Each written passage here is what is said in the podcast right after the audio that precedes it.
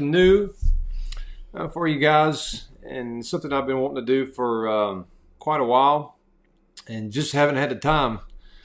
I'm normally pretty busy. I work um, anywhere from 45 to 55 hours a week, and you know, got things going on outside of work. Uh, we do a lot of preaching, street preaching, and uh, just a lot of things going on. I got a family, so I like to do things with them. So it's hard. Sometimes it's hard to squeeze these things in, but uh, like I said, it's a, it's a new uh, little venture here, I guess you can say, and it's going to be the Narrow Way podcast, and um, this will be uh, on Spotify as well. Also, we'll be uploading uh, the video portion to um, YouTube on not my Christ Trekker channel, but I'm reviving my old channel. I've actually changed the name of it. Some of you guys may have already seen that, but I've changed it to Narrow Way, and this will be uploaded there. So it's going to be a whole different, uh, you know, different type of deal, and we're going to talk about a lot of things, not just uh, street ministry. That will be talked about quite a bit because that's a lot of what we do. But just what we do Uh, in general, right? Yeah. Yeah, I mean that, that's kind of what my Christ Checker channel is. You know, it's centered around that. Um, but this this will be. I mean, just because it's our ministry and all, of course, this will be heavily involved. Uh, this podcast will with that, but also, you know, we're just going to talk about live things.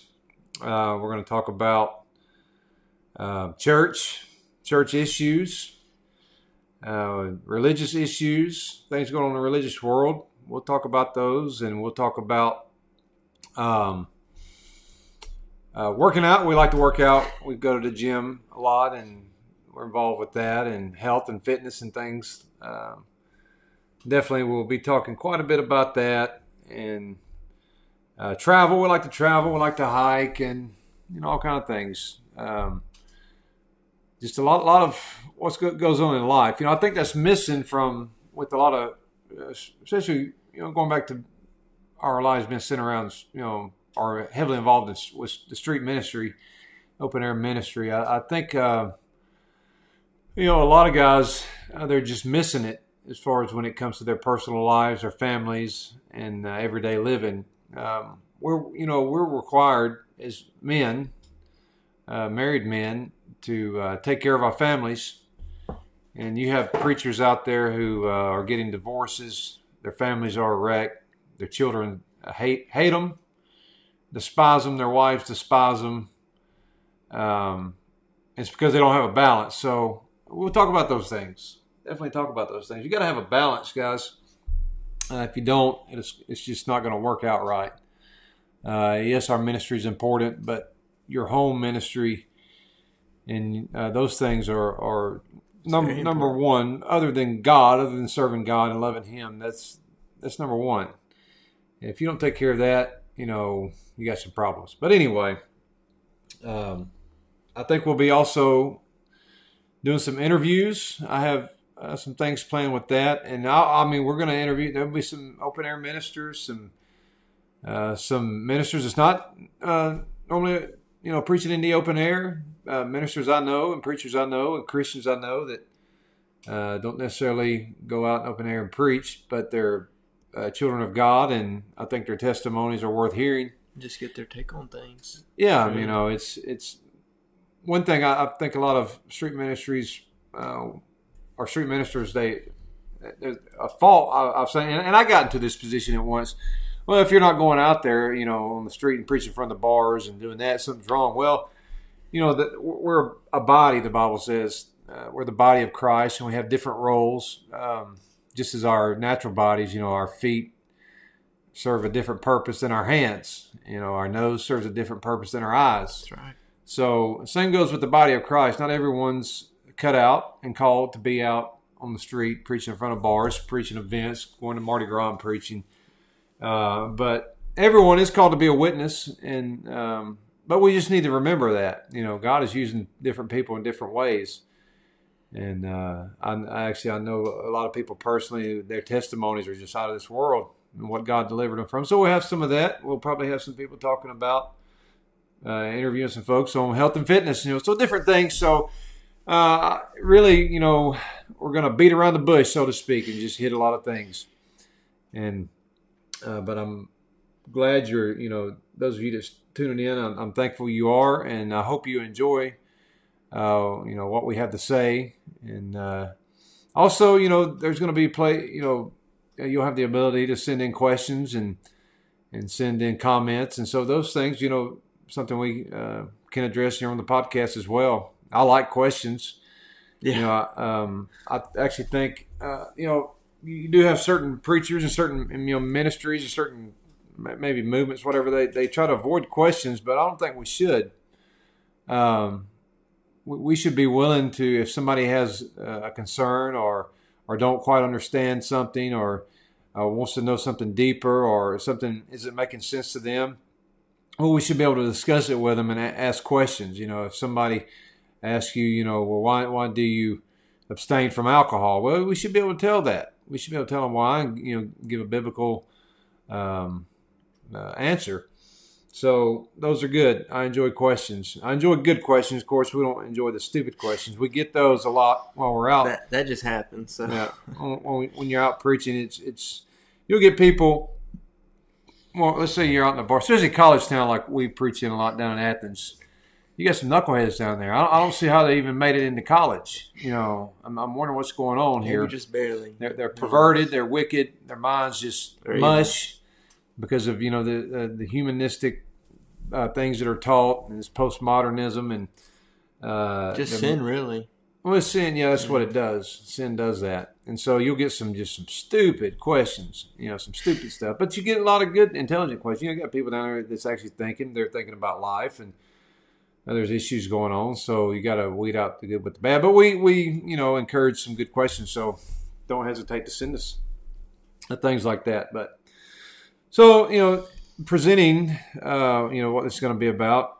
Um, we're going to move on into kind of what we wanted to talk about today and and you know again i'm just going to kind of see where this goes i think before we get into the meat of this um, you know you have there, there's some good podcasts out there uh, there's some junk podcasts out there and we'll talk about some of those maybe one day uh, you may consider this one junk but it's really i mean we're going to talk about serious issues it's really you know there's things going to be funny we're going to I think you'll see with some of the you know ideas I have, some of the people I want to interview, it's going to be quite funny because it's going to be people I grew up with and and had a good time with, and there's going to be some good stories. So you'll see that. But overall, I want this to be serious because, especially when you're talking about our Christian walk, it is serious. You know, uh, eternity is a serious thing. Uh, I, I think we tend to forget that we're going to live forever. Our soul's going to live on forever, and so that being the case, and that being as the scripture says, appointed unto man wants to die, and after this the judgment. Man, that's the most serious thing we can do. So, I, so I do want to keep a serious tone about it, and also, you know, a lot, you know, keep it light as well at times. So, um, but I think there's some good podcasts. One, I think I like the guy's model, and uh, of course, I don't agree with him on a lot of things. He's know real popular right now, and I have watched some of his stuff time to time. But I, I think he does a good job with with podcasts, with interviewing people. That's Joe Rogan. Uh, Joe is a pot smoker. Joe needs to repent. He's not a Christian. I'd like to, you know, so, some of the guys that's on there that's supposedly Christian. I know he, he I seen a deal with Jordan Peterson, and Jordan Peterson now is claiming to be a Christian. Jordan should have gave him the gospel. He didn't. And he talked about a lot of good things. You know, I didn't watch the whole podcast. I watched bits and pieces. Uh, but he didn't present the gospel to him. He had a good opportunity. Joe needs the gospel. Um, so anyway, but I think he's got a good format. So uh, podcast can be very good, very informative. So uh, maybe we can, maybe ours will be that way. It won't be a joke. Anyway, so one thing we want to talk about, and of course, I mentioned that you know a lot of our life is centered around and or involves the street ministry, and you know it's something that uh, I've now been involved in for. Um, let's see almost on a on a I don't necessarily want to call it full time, but a regular basis. It's I've been involved in now for seven years. Oh, so yeah, six or seven. years. Seven year. I think uh, around spring of 2015 is when I started street preaching, and um, actually no, 2016. 2014. 2014. 2014. Yeah, that's I think I can go back to then. Um, is yeah, 2014, and uh, we started going down to Athens. But actually, I've, I've been out and done some open air ministry even earlier than that. It goes back probably probably to around 2006, 2005. I don't know the exact is- year. What does that bring me back though? 2014, 2015. What's that? Does it bring me back 2014, 2015? We used to do a lot of day preaching during the day. Yeah. Um, well, let, let me kind of go into how I first, you know, and, and um, got started. And it, this it was wild, really. I was been raised in, in, in a you know strict Pentecostal church, and of course, um, at, at the time, um, we're not here in Georgia. I'm married married to you know, my wife now, and we're living in Oklahoma, and we're going to a church there, which my father-in-law pastored, and this street open air minister came by. There's really you guys, a lot of you guys will know who he is when I say the name. And uh, in our the movement I was involved in, he was very well known, and uh, everybody knew of Jim Gilles. If you didn't hadn't met him, you'd heard of him. And so he was friends with my father-in-law, and he came by, and um, he asked me. It was in that one that weekend that he was in our area. They were having the uh, homo parade in um, Tulsa, Oklahoma, which we live just outside of Tulsa. And so he asked me if I wanted to go. He said there was going to be some other preachers there, and I said, "Yeah, why not?" You know, I, I had no clue what I was about to experience, and so we we go to the. They're having a parade, and so we found a place to park. Me and Jim. We're going to meet a couple other preachers there. And so we go up to where the parade route is, and the parade's just starting to come by. And the first thing out of Jim Gilles's mouth, and I'll never forget it. And it just, I was like, wow. He said, "Stop molesting little boys. Stop molesting little girls." and and man, the crowd just went nuts. People just went nuts. And uh, I said, "Well, this is crazy."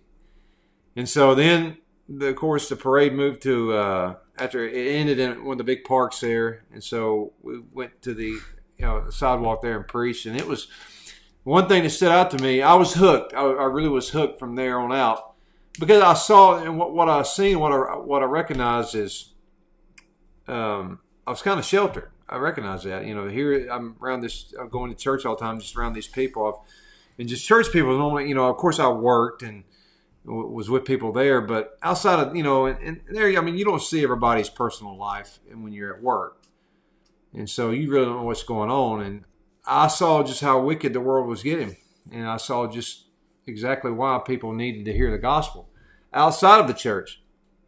So I was hooked, and, and for years after that, I, I think I went a couple more times to stuff like that, and uh, really didn't preach. I, the, fir- the first time I was just I was awestruck. I didn't even know hardly what to say. I couldn't even you know like, wow. But anyway, so I progressed on a few years, and we moved back to Georgia, and I began to pre- I, felt um, a call in my life. I felt the need to, to preach, and um, don't worry, folks. Caleb's going to talk here in a little bit. He's a part of this this too, but I'm just I'm telling my part here first. Um, so I, I, you know, felt felt the need to preach. But I was preaching in churches. I, I was a youth leader, and I preached. Uh, you know, uh, not only in my home church, I would fill in for my pastor, and um, and then from time to time, of course, he would call us. You know, any of the lay preachers. You know, he'd call us to preach. And then, uh, of course, I would preach youth meetings and you know things like that, and preach. Uh, other preachers would call me to come to their church, and that was good.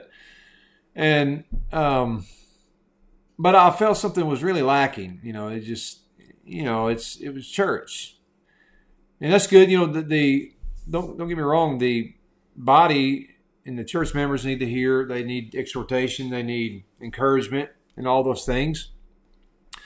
But really where the gospel needs to be preached is outside those church walls. You know, if you have a sinner come, fine, preach the gospel. You know, preach a, a you know message about sin or hellfire, you know, whatever. But uh, the vast don't forget the vast majority of sinners, people that are going to hell, are the vast majority are outside the church walls. So uh, I think that you know that's where God w- was pulling me, and and I, I heard a lot when I was in the, the movement I was in, which is the Pentecostal holiness movement, you hear a lot about experiences. you have experiencing God, and you hear a lot of stories from the past, and they're good. And I'm, I'm not downplaying any of that, but you hear you know a lot about healings and uh, these uh, miracles of how people you know just strung out drugs and uh, w- you know wicked lies and got saved and uh, you know all kind of you hear all kind of things like that but you hear a lot about experiences but you know i wasn't having any and so i kind of had prayed too uh, lord you know i, I want to have some experiences spiritual experiences you know I, you know i'd like to see some of these things not for a selfish I really want for a selfish reason because you know, I just want to see, you know, Christ lifted up and Him proclaimed, and ultimately, you know, it's not if you're seeking some kind of experience just for personal gain, you you need to repent. You got problems, but uh, so I've really felt convicted to go back to the streets and out to the streets, you know, and, and plus two during this time, I've seen a lot of videos of a lot of guys, you know, you, had. Uh, Ruben Israel, of course, was you know popular on YouTube, and uh, Jesse Morrell and uh, all of that SOPA crowd, and then you had like uh, Ray Comfort, and there there was just so many, and Kerrigan Skelly. I'm just you know naming ones I've seen on video, and and I guess God used that as hey, you know, you've done that before. You need to get back to that, and so we started going back down. We started going to Athens, and it was I think the first time I went back and actually uh, ministered in the open air. It was I went with my uncle, who was my pastor, uh, brother uh, who uh, a young he's a young preacher, he's younger than me, uh, Ethan Snow. He uh, I think he, he evangelizes now in the movement I was part of. And then uh, Cody Sellers, which Cody is my married to my cousin. He's still he's a good friend of mine. He's he pastors a church down close to Vidalia, Georgia he's a young young minister. And one I hope to uh, I want to talk to him. Hope to have him on here uh, here in the near future. Um, so we went downtown Athens and we took. I, I remember Caleb. And I had I had just a little sport camera and uh, was that Olympus? Orange? Yeah, that little Olympus orange camera. and black. It was orange and black. I got Olympus that thing camera. somewhere. Uh, I think did Jared go with us? Jared used to go with Yeah, us. Yeah, my, my younger cousin. we which- we used that camera like on hiking trips before. Yeah, I use it in all kind of places. But it was, it was good because it's durable. You could throw that thing up against a brick wall; it wasn't gonna, you know, break. So, and, and like preaching in Athens, you need something like that. But anyway, we went down. And it, it was just it started from there. So and, and it grew. You know, I kept going to Athens, and then I, you know, I, I met some brothers I had seen, and um, you know, even some I've seen on video. And I just I went to SOPA event in uh, Atlanta. Now, you know, I've met bro- a lot of brothers along the way. It's growing, man. I, you know, and, and just kind of in a nutshell, I've, I've preached all over the United States on you know on the streets, and I've, I preached to thousands and thousands of people, not millions. I, I'm serious. You know, um, that's no exaggeration. I've done a Mardi Gras where you have just untold thousands. New York City, uh, Las Vegas, Los Angeles, Dallas, Fort Worth area, um, Atlanta, Nashville, um, Tampa. You know, I just thinking of you know towns here. We, we preach in Greenville, South Carolina, a lot, and Charlotte, North Carolina. You know, so we've a lot of those places we preach had the opportunity, and um, so and those experiences was you know I mentioned those experiences that came. I've seen uh, times where God, you know, I've seen Him save people while we're out preaching. Uh, I'm talking about gloriously saved. I'm not talking about false conversion. I'm talking about people gloriously got saved and turned and left. We had that just happened recently yeah up in Charlotte. down the sin. Yeah. The guy turned from the bars. He went home, repented. Um, we've we've been in situations where, man, I thought we were going to be killed. I, thought, I thought for sure we was going to toe the beating at the at the least, you know.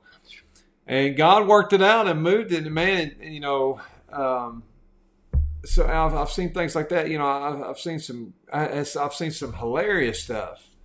But I've, I've had experience. I've seen the power of God move. I- I've seen it affect people. I've seen how the preaching of the gospel and preaching of the truth can move a crowd, can stir a crowd, just like you see in the book of Acts, like with Stephen, when Stephen preached and they were so upset uh, you know that they actually the Pharisees. They, the Bible says they rent their clothes. They actually were so mad. Could you imagine being so mad that you tear off your clothes? That's how mad they were, and they stoned him. So, uh, but we we've had some great experiences, and and here you know, if if you're listening to this, if you're in church, some and maybe some people I've, I've you know grown up with and or, or, or am around. Uh, you know, you if you want to experience, come with Brother Adam. We'll give you some experiences. we'll give you. I guarantee we'll put you in some some things, some situations you won't forget, and and and that's. That's what you need. You, you need to see how God can move, and I think a lot of people, and, and I've had people ask me, why do you take Caleb to places like Mardi Gras Southern Decadence? Or you take him, you know, he's with you down there at the bars in Athens where you got all those wicked, vile perverts and sinners and drunks. Well, I want him to see what sin does. And I think he's, you know, got a good taste and it actually is, you know, seen the bad side of it. A lot of times, you know, if you if you're sheltered, you're only going to see what the media will show of these things. And um, Uh, just like with the, the LGBTQ community, you're only going to see what the media wants you to see if you don't go to these events. But when you go to somewhere like Decadence, you see just how sick and disgusting these people are. And you see what's really going on. Not that I, I necessarily would want you to see that, but sometimes you need to see it. You need to recognize. And these are people. These are people that these are public school teachers. I've talked to public school teachers at Southern Decadence who were dressed in all they had on was leather chaps, folks, and they were committing vile acts. And they were teaching your kids um, and so it's been good to see those things and have those experiences. But uh, I'll let Caleb talk a little bit. What's what's some things you remember?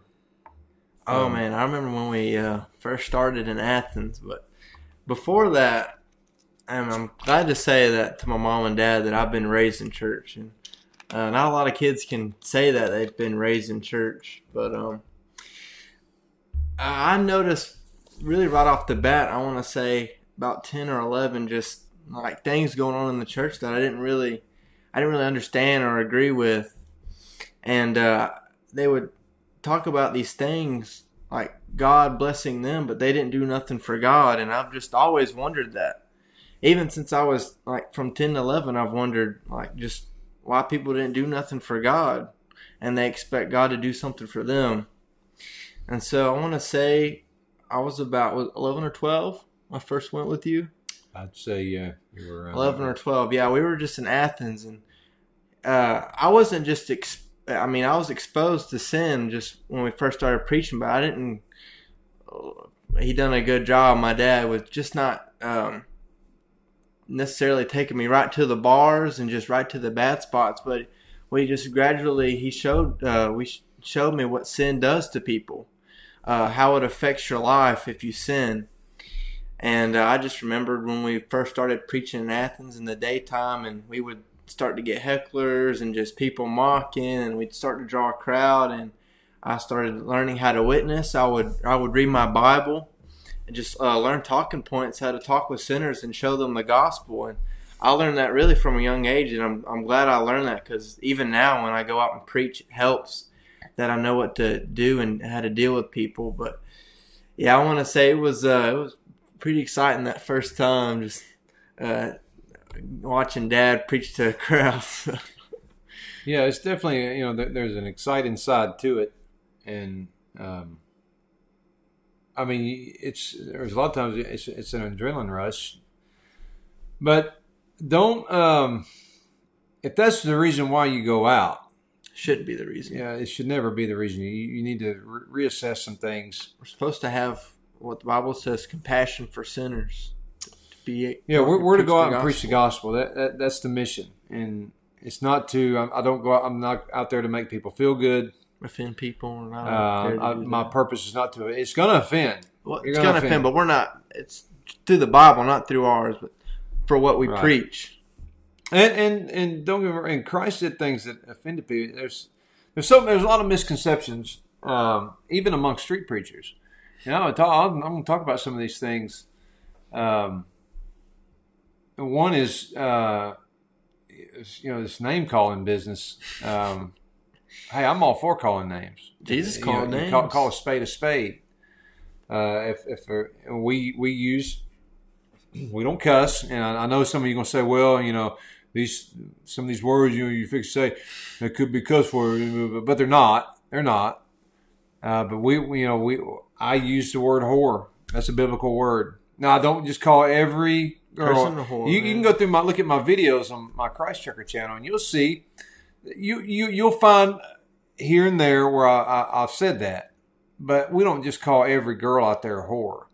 Now a lot of them, especially in a college town, they dress like whores. They dress like prostitutes That's what we say. Yeah. it'll be 30 degrees down there and they don't have hardly any, and you think you was uh, down there in, in july and so you know we'll mention you know we'll say things like that you know we'll, we'll tell them hey you, you know and no because 90% of them claim to be christian so we'll tell no you're not. You wouldn't be dressed like a whore if you was. So you know uh, but name calling don't have a problem with i i, I use the word fag. And I, i've I have at times used the word slut, and I, I don't, you know, it, it's like I said, it's calling a spade a spade, and sometimes the harsh, harsher language, man, that, that does something, and you got to be, but you got to be careful with it. Again, you just don't want to go out there and call everyone a, a, a faggot or fag, but however, uh, there's times when it is appropriate and time when it's needed, and if you go out there and just saying that all the time, man, you're gonna have it you're gonna have a fight on your hands, you know, and just calling everybody a fag. So you, just- you got to use your head with you know the language you use. Uh, but of course, you know we're not out there dropping f bombs or you know calling people a hole. And I've seen, I've seen that happen with people and preachers. And We, you know, we've seen that. Yeah. I've, I've, I've, I've seen some crazy stuff like that. I've seen people, and sometimes, hey, look, you know, we're human. We're human. And I've seen guys get in the flesh, not meaning to. It happens. You know, you, get these vile sinners, and man, you get upset, sometimes you get angry. It's stuff you see, and I've, I've heard guys, you know, accidentally say something they shouldn't have said.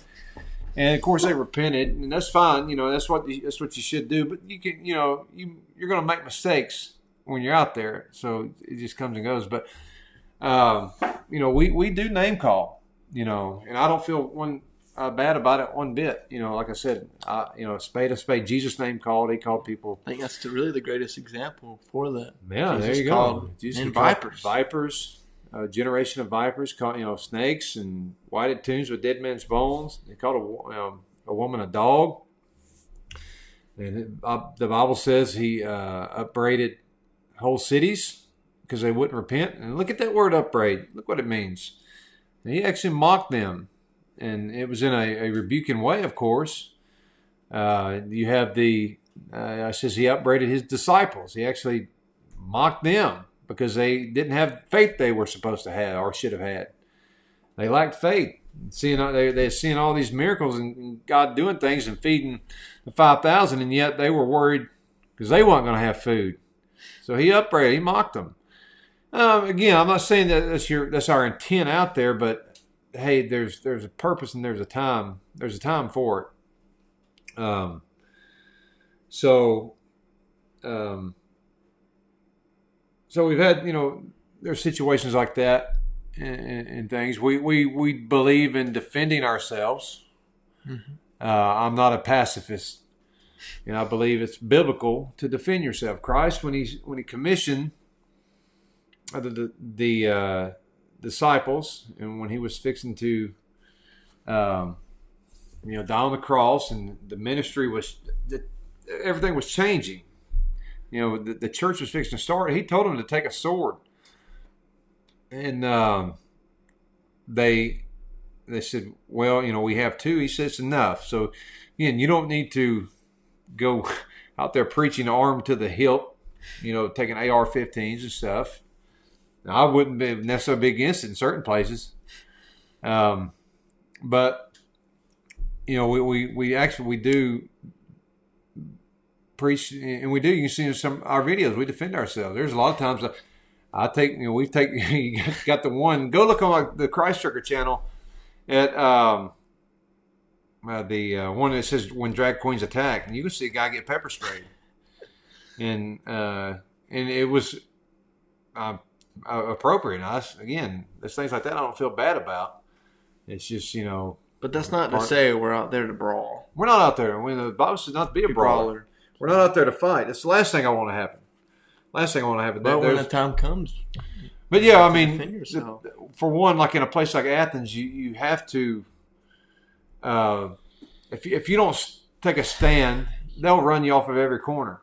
Those sinners will, but you you know you, you gotta you gotta let, let people know that you mean business when you're down there. And a lot of times I tell people, hey, look, when I go down to Athens, I walk I walk down there like I own the place. you can't show And you can't show fear. these- Th- These places. these sinners, uh, these this group down there in Athens, they're like sharks, man. They'll, they'll they they'll eat see blood. alive. Yeah, they'll eat you alive. So uh, be bold, and, and we- defend ourselves. We, we don't. there's been several instances. There's a guy one time tried to attack. My dad was with me and holding a banner, and he attacked us, and I I, I grabbed him in the chokehold and slung him down, and it, man, his head hit the concrete. You know, I was basically just trying to get him off, but uh, then the guy had the he had the nerve. Uh, after he tried to steal our banner, I grabbed him and slung him off he had the nerve to ask me, "What in the world, man? What are you doing? what, what do you think I'm doing? You think I'm just going to sit there and let you steal my banner?" And uh, I know, and I know, there's some of you guys out there, some of you street you pacifists, you weak is you're weak is what you are. And you would let people do it. You would let people, with the brothers you preach with, you would let people slap them around Beat 'em. and beat on them and not do anything. I say shame on you if you do that. And some of you, yeah, you would let men abuse your wife out there. You know, if That's your what- wife was with you, That's what the Bible would call cowardly. that that is a coward. You know, I, I think the, to see the character of a man, uh, who a man is, let you know someone come up. I, there, there's a guy I've seen. I've seen some clips of him on, on YouTube. So I can't remember his name, but he was he's a retired army general, and he gives these motivational deals. He, he's got a, a foul tongue, and bam, that's why I don't like to listen to him. But I have heard some stuff from him. He said he, he has a test. He calls it a snowflake test and he has people come up. Uh, he well, he asks a question: If somebody uh, Spit in your mother. came and spit in your mother's face, what would your response be? And he, he, he lists. I think it's a multiple choice question, and uh, one was to you know knock their head off, or uh, one would be you know uh, to ask him to stop, not do it again. Another one would be you know ask him. Uh, what would have caused him to do that? Yeah. And he said most people uh, pick that question. Uh, that, that's the sign of a weak man. Uh, you know, if you, if you would let somebody do that to your mother, your wife, or your daughter, you're you you are a weak, you're a weak, cowardly man. Again, it's not to say we're out there to brawl, but we have a responsibility to protect. And if you're going to preach with me, um, and you might not want to, and that's fine. I could care less if you uh, if you want to preach with me or you don't want to preach with me. I'm going to tell you one thing: if you're going to preach with me and something happens to you, I'm going to be there with you. I, I got your back, We'll and, you. and we'll fight with you. And, we- and, you know, and we'll we'll do whatever. We may get beat down, and we may get whipped, but I'm not gonna. I'm not gonna. I'm gonna do my best to keep you from getting beat down, and to, and to keep them from killing you. And I, you know, I, I have your back. And uh, there's guys that I absolutely will refuse to work with because I know, and they even may actually be good, quote unquote, good preachers. You know, can preach a good sermon when they're out on the street. There's no way I would preach with them. There's no way because I know they won't have my back, and um, you know it's unfortunate. Um, but that's just you know the, the nature of things, and it, it, a lot of it depends on where you preach. You know, I, I don't expect if I if I go down here to my local town on the street corner, I don't I'm not expecting um, a lot of act, you know, a lot of things like that. But when I go to Athens, uh, you you have to your head actually. I keep my head on a swivel when I'm down there because you never people come out up out of the blue, you know, sucker punch you and things like that. Just uh, keynote. Just be observational when you're going out there. There's you'll never know when somebody could come up and just completely do something you never thought they'd do. It's Right. just you got to be watchful. Right. So anyway, you know that, that's just you know kind of what we some of the things we experience when, when, when we're preaching, and we try to be prepared for. But uh, ultimately, um, you know, I think I kind of got off on a rabbit trail there. But um, anyway, there, oh yeah, I was going a lot of misconceptions. You know, there, there's a lot of people think that. Um, I think they have the mindset that if you face any type of opposition when you're out there preaching, you're not doing something right. If people are upset, if people are stirred up, if they're mad, um, you know, you're not you're not doing things right. You know, you should be nicer. You should be more friendly. Well, that's not always the case. Um, there, we should have compassion, and there's times, yeah, you should be really nice and gentle when you're out there preaching. And there, there's some times when when you should really come out there and rebuke hard, and you know, and, and, just lay it out there. A lot of times it depends on the crowd, depends on who you're teaching to, uh, preaching to. It depends on the city, you know, depends on the location, you know, the exact street corner. Uh, it's just going to happen. I mean, the Bible says you'll be hated by all men for my namesake. So there's nothing you can really do as far as just right. You can go. There's play. I've been one that just held a sign. I'm talking about an easy sign. You know, Jesus saves from hell. People Man, people are upset, just angry. Don't don't forget. I'll mention Stephen. Look at look at what happened with Stephen. Let's look at the precedent. Let's let's go all the way back even into the Old Testament. How were the preachers of righteousness treated? How was Noah treated? They they they mocked Noah. They laughed at him for years. And then in the, in the end, you know, um, it was just him and his family. Look at the um, prophets throughout the Old Testament. They they killed them. That you know they they some they had to run for their lives. Elijah had to run for his life. Um, then you get into the New Testament. Look at what happened. John the Baptist they cut his head off. Uh, I mean that's how popular. That's how that's how accepting they were of his preaching. That's how much they loved. That's how loving his preaching was. Same way with Christ. Look at what what happened to Christ. You know, there's a lot of times. Uh, if you if you read the scripture, you know, a lot of times he had to kind of sneak his way out of situations. You know, because they sought to kill him. And eventually they did. They hung him on a cross, which it was, you know, it was the plan. It was what was ordained by God uh, to happen. But then you got to look at all the, the apostles, every one of them except for John. Uh, you know, of the 12 that were sent out, that went out, everyone except for John uh, died a martyr's death. And John, he was exiled to Patmos. And, and do you think um, they they killed him just because they preached a love quote unquote loving message? No, I don't think so. They were telling people to re- repent, and they rebuked them. They reproved them, and upset people, uh, and they killed him. And same way, the Apostle Paul, he, he, they chopped his head off. So uh, again, I make this clear: we don't go out to with the intent to stir people up, but when you go out to preach like the Bible tells us to preach, and, and, and Peter tells, uh, not Peter, but Paul tells us, it's in Timothy of how to preach. He said, preach the word. So preach the word. Preach the word of God. Don't go out there preaching flat earth and that nonsense. Don't go out preaching that vaccines are the mark of the beast. That's one of the stupidest things I've ever heard. There, there's a couple guys going around right now preaching that mess, and, and they're, they're, they need to repent. One of them is a goof, been a goofball, burnout from drugs for years and just been a, a, a nut job for years. Now, I ain't gonna name no names on, on this deal because I don't even want you checking them out and seeing their mess. Uh, the, the, other one, I think he's kind of new to, to a lot of street preachers and stuff, but the, you know, you look at his personal life, it's a wreck. And I can understand why. Well, I mean, what what woman would want to be around that mess? So, um, but anyway, don't go out preaching that that junk. You know, and be careful too. I, one thing when I'm preaching to sinners, I, you know, you have to realize most are very ignorant on the Word of God. You know, they they they they don't understand the atonement. You know, and they don't. You know, are, the different uh, views of the atonement, which there's something like 17 different theological views on the on the atonement. They're not going to understand those things. They're not going to understand about a lot of them about you know the Calvinism and Arminianism and and Pelagianism. They're not going to understand those things. So so keep it, and you know, keep it keep it simple. Simple. And I think, excuse me, Paul is really that's what he he means by that. Um, you know, I think that's including what he says. But he says, preach the word. So preach the gospel. It's preach what the word of God says. Preach what it says about sin. Not not not pulling sin out, making sin out of thin air what the Bible does call sin. We preach that. Um, you know, preach that He's going to return, that judgment's coming, that you're going to die. I think that's a good, simple message. All those are good, simple message. Uh, and we should, preach, you know, there is a hell, and sinners go to hell.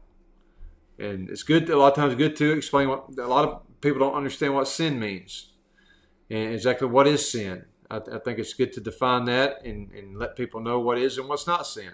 But keep it simple. So preach the word, be instant in season, out of season. That means when you feel like it or not, when it's a good time or not. Uh, when at, at, a moment's notice, you should be ready to, to give the gospel and to preach the gospel. Reprove, rebuke, exhort with all long suffering and doc- there it goes back to doctrine, goes back to the word. But, but with patience, long suffering with, with patience. So, but reprove, rebuke. You know, uh, I think a, a, lot of the a lot a lot of your modern day Christians and even a lot of your people that's now going out to the streets that they seem to forget about the rebuke and reprove part. But especially these religious people that we see, the people that you know, your your regular churchgoers, and these people, most people when you go, especially here in the South where we're at, most everybody's a Christian. Yep. If you ask them, and so what they need to they need to be corrected on what they're doing. And and they're really you know there's a lot of I w- I wouldn't even call them Pharisees because the Pharisees were religious. They had an understanding. They knew the word. They were just wicked. These? These, these people are just your they're they're um, I think a lot of them Christ actually well no not not even in, in, in Matthew seven in Matthew seven but uh, these are just very ignorant people they're they're a lot. You're luke. I think they're more more like the Laodicean church. They're lukewarm. You know, they got the big fine churches, the big mega churches, and uh, but they're they're they're wretched. They're naked, and you know they, they they don't know God.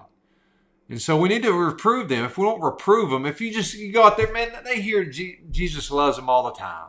We even we were at a Georgia game. You know, what was it? A man or a lady come up and said, "You need to preach uh, a loving message or something," and then you started saying, "Jesus loves you." you remember that? Yeah, I mean, well, they, people hear it all the time, and, and you know, doesn't do nothing. The LGBTQ, they they've heard it all the time. So if you go out there and tell tell them, and you, we see these groups when we're down in New Orleans, you got the ones that say Jesus adores you, and and they they're just continue out on their sin and wickedness and continue on their way to hell. So we, we need to reprove them. We need to correct. Reproof means correction, and rebuke. You know, rebuke is for those you know the religious hypocrites. I, you know, I had a. Then you have the type who who know just enough to be dangerous. They know just enough scripture. To try to trip you up. To, yeah, they try to trip you up. They know there in First John, uh, chapter one, you know, where it says. Uh, I am my, my mind just went blank. but it, uh, uh, you know, uh, if we say we have no sin, we're a liar. You know, they, they know that, us, and the truth yeah. is not in us. That, that, that's true. You know, we we Bible says we all have sinned and come short of the glory of God. We all, you know, all have sinned. So, uh, but they sin. They, they, don't go any further than that. They, they take that take completely out of context, yeah. and they don't even the rest of that chapter. I mean, you got well, I, I, quote it all the time when I'm in the streets. One of my favorite verses, First John 3, uh, 8 and 9. You know, he that committeth sin is of the devil. For the devil sinneth from the beginning. For this purpose the Son of God was manifested, he might destroy the works of the devil. He that is born of God doeth not commit sin. For seed remaineth in him, he cannot sin, for he is born of God. So they tend to forget about though, you know, that, that they don't know that, but they know just enough to be dangerous, and that's a lot of times where the rebuke comes in. And then you got, you know, your false, your false pastors and false teachers. You got, you know, we'll go uh, I know Brother Brian Cranford kind of made this with street preachers popular, and he does he's done the best. And I've went with him a few a few times do these church rebukes, and I've actually done something here, and uh, those can get exciting as well. Um, but you got these pastors who are homo approving, and they're um, sin approving, and, and, they're they're a lot of them are wrapped uh, wrapped up in sports idolatry, and wrapped up in entertainment and, and they're they're they're disgusting human beings, and but that's your Pharisees. So that's the ones we rebuke. And those those are the ones that need to be rebuked. People like Steven Furtick needs to be rebuked. People like Joel Osteen needs to be rebuked. Um, and they're because they're, they're, hirelings, they're wolves in sheep's clothing. And then you know you got your exhortation, and those that they're they're ones that you know. And this is where you need to follow the spirit of God, because then, then you run into people that that are truly broken, and they're truly just like the the gentleman we encountered in Charlotte the other night. Um, he he was broken, and when he he was drunk, but when he began to tell his story, he first came up to us and you know telling us we were, we were you guys were right. You can see the video the video on my Christ Checker channel, um, the one that says uh, street preaching is effective. Uh, he came up to us and he uh, said, you know, we were I could tell he was drunk, but then he got to telling, man, he was his wife was leaving him. He's going through a divorce. He is on rock bottom. Now I could have just rebuked him and there's a lot of knucklehead preachers out there that would have. They'd have just rebuked him, blasted him. But we were soft with him. We was gentle with him. And man, he repented. You can see on the video, he repented, man. He got down on his knees and repented. And left. Then he left he left the bars. Went home. So that's why you need to follow the Spirit of God. But again, with all long suffering, it should be we, we should be patient with people. And uh, Christ was patient with me. God was patient with me. He dealt with me many times, and uh, He didn't have to. He didn't have to continue having mercy. He didn't have. He didn't have to. He don't have to. He's not.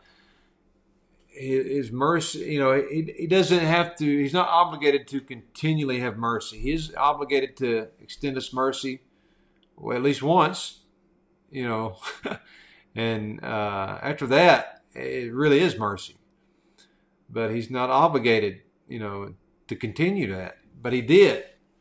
And so I don't want to forget that God was long suffering in me. That with me, there's times. I mean, I could have, I did stupid stuff. I could have went out into hell, died, and just busted the hell wide open. But God had mercy on me. So I don't want to forget that. I don't want to forget where I came from. Um. So anyway, but that's you know that's that's that's the way we preach. And that's that's the formula. That's formula for preaching, in my opinion. And everyone's going to be different. I think we forget that sometimes. There, there are those that preach a lot harder. There are those that have a more more gravel in their voice. Uh, there's people that have a softer. You know, there's people that you know. There's a there's a brother here, this local.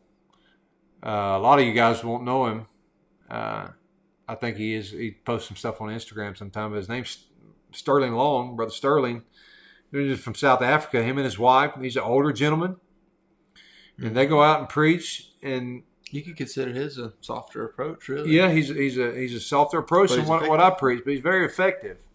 He does a lot of abortion clinic ministry, and for him to go preach the same areas I do and preach the same style I would, that, that would be that would be a death sentence for him. I mean, he's a, he's an older man. He's not going to be able to you know defend himself, and things like and his wife goes with him. She's an older you know an older woman, and so uh, different people have different approach, you know, uh, and so and that's fine. That's fine.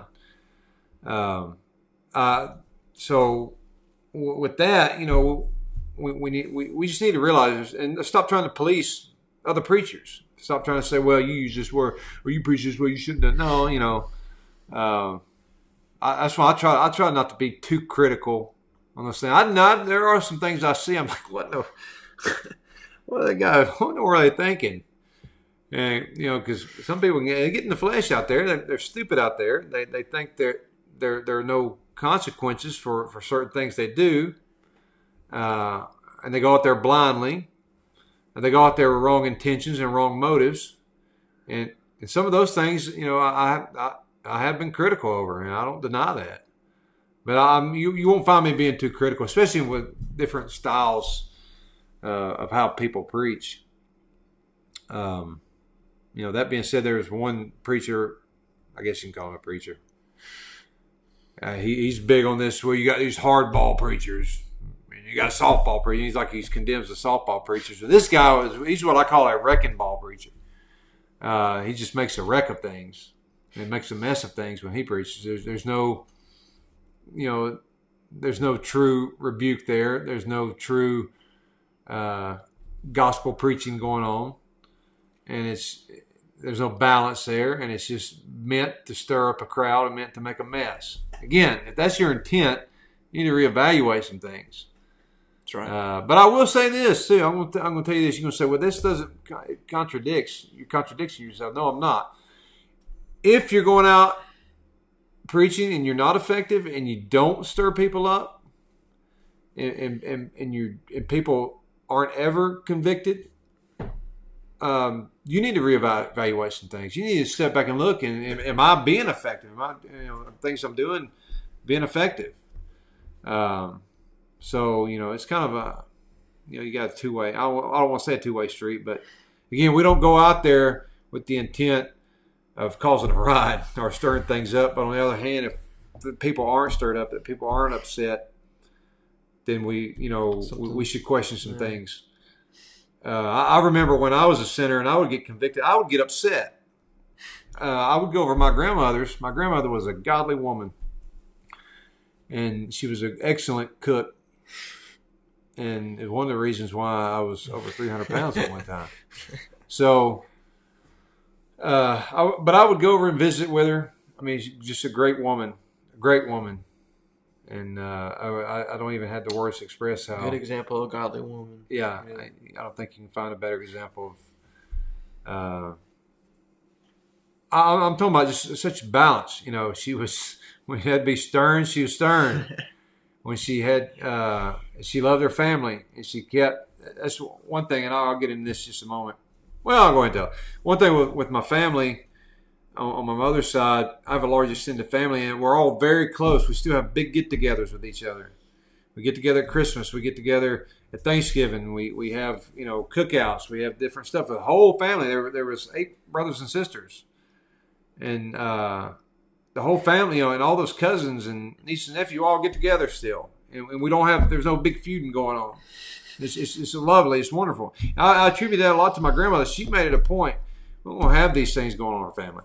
So, uh, but anyway, she's a godly woman, and one thing she was bold. she's bold as a lion, and she she didn't. It didn't bother her, and this is how we should be. She wasn't worried by telling us the truth if it was going to offend us. She knew that she had to tell us the truth.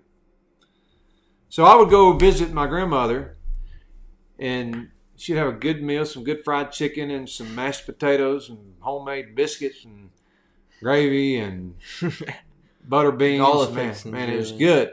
Yeah. And so, and she we would begin to talk about things, and she'd say, "Adam, you know, you know, if you keep living like you're living, you, if you die in that way, you're going to go to hell. You know that." And I couldn't deny it. You know, she said, "You need to repent. You need to get right with God. You need to get saved." And she would tell me, and I, it would it would make me so mad, and I, I never I never did talk back to her. I never did tell her not to do it, or don't ever say that again. But I would I would get so mad because that's not why I wanted to come over here. But that's exactly why God was drawing me, and God was working it so I would, and she could witness to me. And the thing is, her word, and they still to this day don't, but especially when I was a sinner, those words never got away from me. Those words never left my mind. They would roll over in my mind when I was out partying at 12 o'clock in the morning. Well, after I'd been doing some wicked things, come back home and lay my head down, those words would roll over in my mind. And so I think that's approach, you know, that's an approach I want to have and remember when I'm out there preaching that people's going to get offended. They don't they don't want to hear about their sin. They don't want to hear about the things that they're doing wrong. They're going to get upset about it. But they need to hear it. They need to hear it. I've had I don't know how many times. I'm talking about experiences here. Man, I've had people spit on me, throw stuff at me, cuss me out. I mean, just all kind of stuff. And then as we're leaving, getting ready to leave, and everything's calmed down here, they come back. I'm sorry. I'm sorry for what I did. You were Mhm. right. I need to be saved. And so, you know, and, and we, we should, that's why I say, if you're not being effective, um, if you're not stirring people up with what you preach, and you're not seeing conviction, uh, you need to reevaluate some things. Another, thing, uh, you know, another misconception uh, I think a lot of people have is uh, that you know we should just see scores and scores saved. You know, and I get you know get some. Well, how many people have saved? Well, I don't know. I really don't know. You know, we, we do have we've had people just like the gentleman here a couple weeks ago at Charlotte got saved. You know, I, have other stories like that, but uh, th- there's two things. You know, Paul he says, you know, uh, he planted, Apollos watered, and God gave the increase. So he didn't. He didn't. a lot. A lot of the the fruit. The fruit he never got to see. He never did see it. Uh, I know there's fruit that I, I'm not. I'm not going to know about till I get to heaven. Uh, some of it I do find out about. I have people that contact me. You know, I've had people uh, Even, mess, message even through videos. yeah, videos through, through my do. videos. But I've had people come back to me, you know, find my information on my channel or whatever, and say, "Hey, remember that night that you, you know?" And some of I, some of I remember, some of them I don't. It's like, man, you know, I repented, I prayed, and it, you know, it took me. I realized what you were saying was right. And then, you know, there's times, like I said, we do have. Uh, it's more instant, but a lot of it we're not going to see. But don't forget, you know, those of you that seen this go out to the you know open air you wonder sometime am my you know effective? You're not you don't have a quota. You don't have to have so many people get saved. You don't you don't have to. Uh, that's not how success is measured in in, in preaching and ministry. Uh, if you're going out lifting the name of Christ if you're doing going to places where he's leading you to go and doing those things you're being effective if you're preaching the word you're being effective that's that's your command is to go into the world and preach the gospel to every creature. So every time people ask you, "Are you effective?" You know, one hundred percent, I'm effective. I'm effective every time I go out. Mhm. Every single time I go out, uh, whether or not people repent here or, repent later or, or don't repent at all from you know the message they heard there. I, I've still lifted the name of Christ, so it's been effective. Um, I'm trying to think of some other. I, I remember one night um, we were preaching a UGA game. Now, the University of Georgia, the the football games this has to be as far as a, a sporting event. It has to be the best one to preach. And I mean, the people aren't any different. If you go to preach uh, University of Florida game or University of Alabama or Falcons game or or you know whatever, you the, the, the, the people they're going to be the same. It's going to be a bunch of drunk sports fans mainly a bunch of college kids, a bunch of idolaters. So the, the crowd, that they the people, same characteristics, just different color shirts. Yep. And different logos. About the same, really. But anyway, they, they, they act the same. But the, what makes what sets the University of Georgia football games apart is on the on the one end zone, the west end zone, the stadium's open, and there's a bridge right behind. There's a lower tier of stands, and there's a bridge just right behind it. And so you can stand on that bridge and you can preach into that stadium. You can hold up banners, and 93,000 people are going to see that banner. And a lot of people, if you got a loud enough bullhorn in between uh, plays or whatever, music, when the marching band's not playing and stuff, people are going to hear it. And so you're talking about a very effective place, especially especially with banners, man. Because people, like I said, 90, 90 something thousand people's going to see it. But one night, we a lot of times we like to go and preach before the game, but for some reason this game we didn't get to, so we went and we'll catch them at the fourth quarter and catch them coming out of the game. So we were on the bridge, and I have a I have a banner, and uh, it's over there, Caleb. Go get it. which one? The sports idolater banner should be propped up over there. Yeah. I, I want to I want to show for the guys that's going to see the video. I want, I want to show you something. Um, I had it specially made.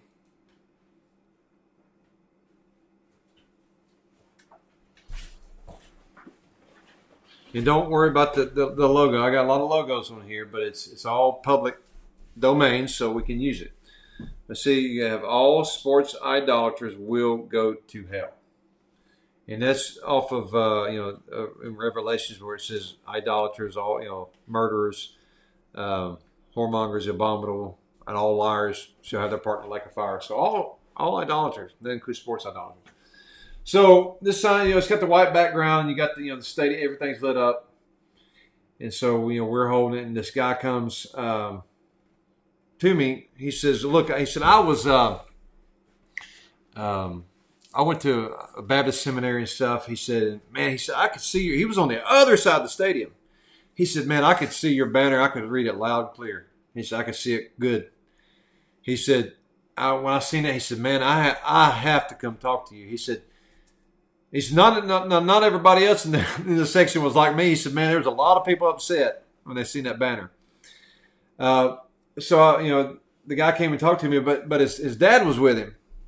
And so his dad, uh, after I talked to the guy, his dad said, you know what? You're right. He said, that is 100% right. He said, I was raised better than this. He said, I was raised not to lift these things up and, and, and to make it, you know, make these things so important. He said, I've been an idolater. He said, and he repented. He said, I'm not coming back to any more games. I don't know if he has been or not, but he said he wasn't coming back to any more games. He said he was done with it. So, you know, it's effective. It's effective. Again, a lot of people may, maybe, you know, think that's silly to make a banner like that, but uh, it changed one man's heart. And I don't care how much money you Even spend though- on it. If, if you affect one person like that, it's worth if you spend a million dollars on it. So That's right. I can just set that down right there. Uh, so anyway, but before moving on, we've been on here quite a while now, over an hour. Caleb, what, what's some just some of your thoughts on, on, on? Maybe, maybe for some young person, some young young people that may hear this and see this. What what's some things you can do to encourage them? I, I know in, in, in the church world, in the churches we've been involved with, and, and some of you may get upset by saying this, but I mean, you just need to lay this out here. Some of you guys are, are too caught up in too much extracurricular things. Now, I'm, I like hunting and fishing. Uh, I have interests, some things I like to do. I like to, um, I love to go hiking Right. but um I don't do it probably as much as I necessarily I would say I, I like to because there's other things that are important. Preaching the gospel is much more important. Spending time with my family is much more important. But a lot of you guys, you're caught up in too many things. You're caught up in too much extracurricular things, and you need to be doing something for God. So, Caleb, what's a word for these guys? Uh, some young men 15 to 20. I'll go by personal experience here, but um, really, there's a time, a coming of age, where um, you have to start putting the childish things down. Like for me, I used to play. I was a big video gamer, and uh, I eventually just had to learn to put that down and just focus on things that were more important, like preaching the gospel. And luckily for me, I was able to go out with Dad. But if, if I have any tips for the young people, it's um, if you can, just wherever you go out in public, just witness, even if it's just a little conversation, because that can really uh, light a spark, even with your family, even if your mom and dad won't take you out there on the streets, or even if they won't do anything. If you're able to just start a conversation or talk with people, that's just a great way to start. And uh, I just think that's a it's probably a really good tip for some of the young people out there that uh, you're not really too young to just start. Uh, David was a young lad, the Bible says. So, I mean, just start, just get out and do it. Uh, Bible says to fear not. So don't. It's it was hard for me. I, I was intimidated a little bit, but don't fear. I mean, you've got God on your side, and He's going to be able to help you. So, Yeah, we're, not supposed to have fear, you know, and, it's, of course, you know, it, can be when you go, I still, I still, I, I get, I get nervous before I go out there. I get butterflies in my stomach every time. I, I don't care where it's at, and um, and it can be if we let it. A lot of these, uh, excuse me, places can be intimidating. When you walk on Bourbon Street in the middle of Mardi Gras, intimidating. uh, it can you see just so many people, and I'm talking about some wicked characters and some bad dudes. You know, And what? There's about what nine? Maybe how- how many of us was there? uh, I think that when I was with y'all. that one that first time at Mardi Gras that time there was um, there was maybe 15, yeah, 15 or sixteen. Then at Decadence, this last time we That's preached, Decadence, yeah. there, we had seven Yeah. seven or eight in our group. Just imagine seven or eight against thousands. You can get Yeah, I mean it can be intimidating, but you know, are you going to trust God?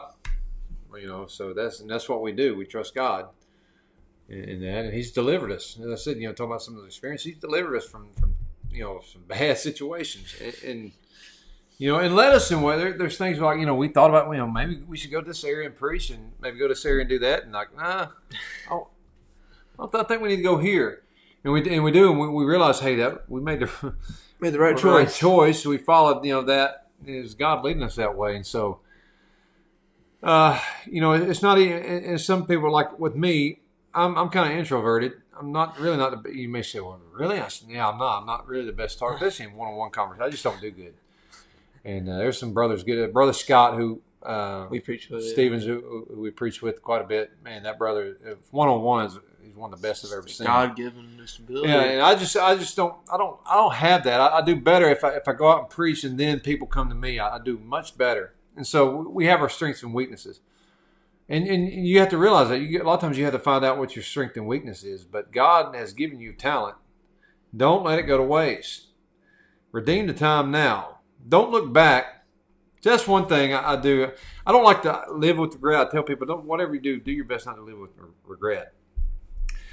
But there, there is some thing because I, I started street preaching when I was uh, 35.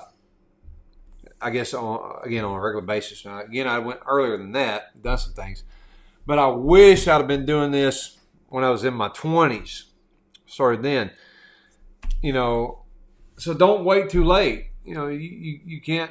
The thing is, you can make up to a certain extent, but you can't ever get that time back uh, but you can make up for it. But don't let the time go to waste. You know, just just think about some you know some of you guys that do a lot of hunting. How, how, how many hours have you wasted in a deer stand?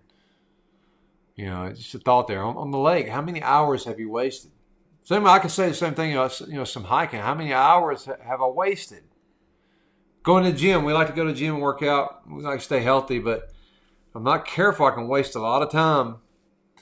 And then that time, I mean, we're never getting it back. So, but you know, some of you guys, I will say to some of the young people, especially in, in the churches that you know I, I go to and, been around, uh, you need to have more of a desire to serve God in a way that brings sinners to repentance. Right.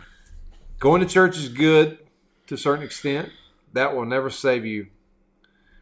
And, and, and that's going to, and what, what's going to happen, you're going to get in a routine and it's just going to become The norm, just every Sunday, the norm. church. Uh, you're going to start, you know, doing things, seeking things that make you feel good and, and to validate you. But what you need to do is you need to do what God called you to do, and that's to be a witness. And so, Fisher of men. A fisher of men. Uh, but anyway, I think this is about going to wrap it up. But I hope you guys have enjoyed this and uh, be looking for episode two. And hopefully, I'm, I'm, I'm hoping it will be within the. Um, I'd like to make this a weekly weekly thing. I don't know if I'll, I'll have time to, but uh, I would at, at the minimum like to get out a couple of these a month. Mm-hmm. Uh, but I, I, I would prefer it to be a weekly thing. But anyway, guys, one, one thing I want to leave you with whatever you do, uh, if you're going to be successful, whether it's in ministry, whether it's in your career, whether it's uh, uh, with, we talk a lot about health and fitness, or it's, you know, with that, whatever it is, you're going to be successful. Uh, you're going to have to put forth an effort. You cannot expect if you want to see people saved, if you really got a burden for lost people, you cannot expect to sit back and them come to you. It just don't work that way. Every now and then you may get somebody to darken the doors of the church, or you know, just you may bump into someone, but it's rare. It's zero to nine. Uh, it's rare. Put it that way. Uh, you're going to put forth an effort. You're going to to get out there and put forth an effort. If you're going, if you're going to uh, be successful in business, it's going to take long hours. It's going to take work. You can't be lazy. Look at men like Elon Musk, which I, you know he's. I know he needs Christ, but he has worked hard to get to where he's at, and he's a billionaire, the richest man in the world. And same way with those, I know a lot of them are, wicked men like Bill Gates, but that took a lot of effort. It didn't just fall into his lap. He just didn't nonchalantly become a billionaire.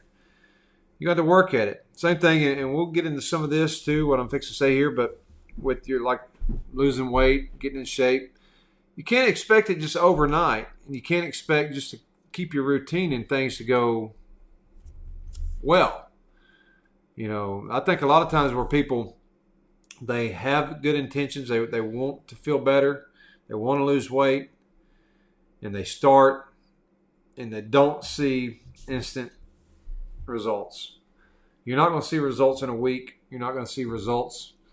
Um, in you won't see much in a month, but over time you will. But you got to work at it. Unfortunately, we live in a society where everybody, we're living in a society where you can have a lot of things just instantly. I ordered, um, with, with, we have an Amazon fulfillment center close by, and there's been times I've ordered things and got it the same day. That's amazing. Yeah. Or, you know, I got the money, I run down to Walmart or go down to the store and, and just get it. You know, so it's, uh, we live in a society that's wants things, it can, a lot, a lot of things they can get instantly. But to be successful, it's going to take time. It's going to take effort. In the same way with ministry, if you want to be successful in your ministry, be successful for God. Now, I'm not talking about for you. I'm talking about for God. You're going to put forth some effort. So anyway, thank you guys for tuning in, and uh, this will close the first episode of the Narrow Way podcast. And I thank you guys for tuning in, and we will see you next time.